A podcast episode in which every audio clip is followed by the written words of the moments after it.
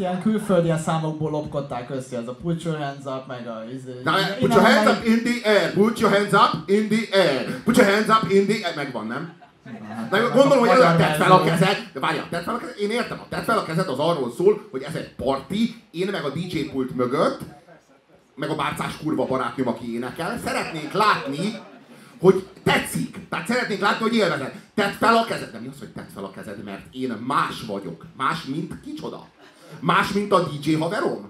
Reméljük, hogy van valahol, valahol a világon van egy nemzetközi puzsér, meg egy nemzetközi dancsó, aki számon kéri. Azért mi a saját kibaszott portánkon söprögetünk.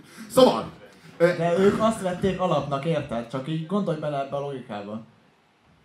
De én nem tudom elfogadni, bassza meg, hogy ha valaminek magyarul nincs értelme. De, de egyébként pontosan ez a, izé, ez a, ez a politika, tehát a, a politika is így, így áll hozzá, hogy ez a szar, ez van a világon mindenütt, ez most a korszerű szar.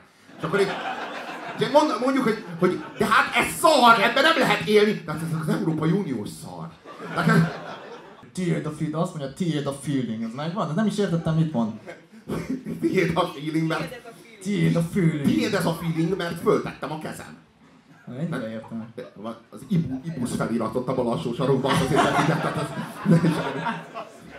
És a bravo. Ja, és a, a, a, a ami Az meg én azt az olvastam, olvastam kiskoromban, én vettem ezeket a szarokat. Popcorn? Popcorn, meg a Star magazin, azt hiszem még volt egy olyan. És a lányok, lányok, a lányok Bravo magazinja az a százszor szép magazin. Százszor szép magazin, faszom. És, volt, és azt láttátok, hogy a klipet két P-vel írták le? Csodás, bazd meg!